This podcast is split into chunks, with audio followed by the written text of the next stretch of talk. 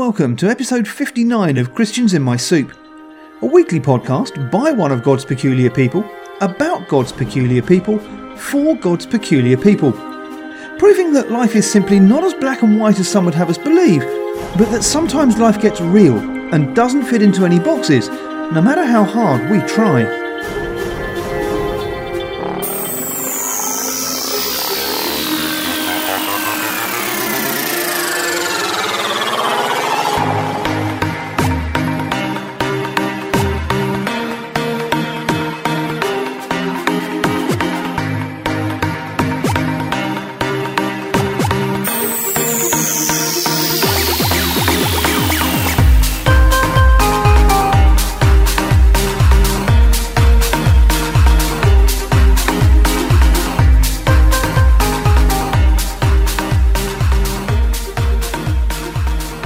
So, this week's show is inspired by something that we've read in our quiet time earlier this week.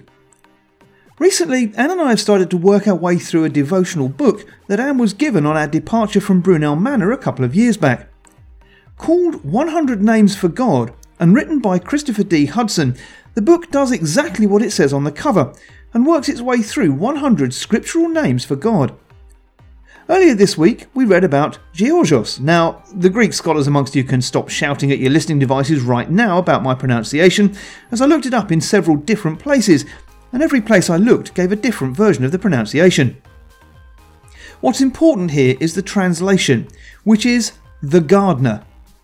Now, of course, long term listeners and any who know Anne and I well enough will know straight away that neither Anne nor I are gardeners by any definition of the word. Indeed, we're so good at gardening that many years ago we managed to kill a cactus given to us that Christmas within three months because we watered it. So you can imagine what thoughts went through our minds as we opened up this page on our devotional book that morning. However, something in what Christopher Hudson had written in his explanation really struck a chord with me. He wrote this At times, God props us up or trims us back so that we'll bear more fruit. And that reminded me of a couple of things I remember seeing my mum doing in the garden. The first was that mum often props up certain plants like runner beans or tomato plants or raspberries with bamboo cane, giving each of them extra strength and encouraging them to reach up towards the sunlight. And the other thing was that she would often cut certain plants back to within an inch of their lives. Indeed, so severe was that cutting back that poor mum gained something of a reputation with the secateurs in her hands. But the truth is that both of those things are of significant importance in the life of the plants. Those actions aid the relevant plants not only in their growth, but also in the production of the fruit that they're growing, whether that be the literal fruit or the flowers that they would come to bear later that year. And true to form, those plants that Mum had carefully tended earlier in the year came to bear much fruit and many flowers for us and any visitors to the house to enjoy. And it really brought home to me what Christopher Hudson was saying when he said, At times God props us up or trims us back so that we'll bear more fruit.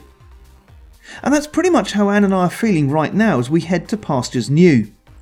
As you listen to this week's show, Anne and I have completed our final shift for Nicholaston House and we're preparing in earnest for our move to Somerset.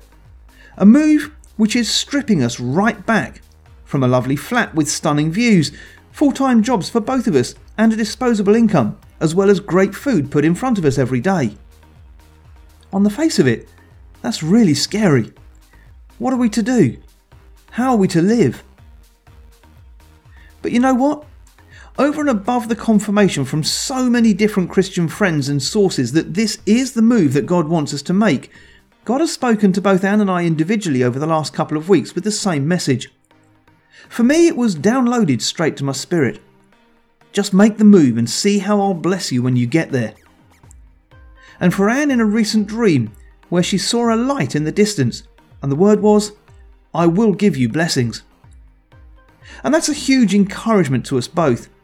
While neither of us expect anything to be simply dropped into our laps, Father God, Gardener God, Georgios, who is trimming us both back at the moment, has also promised to prop us up and be all the support that we need him to be, in order that we might bear much fruit for him. And that's really exciting. And that's all for this week.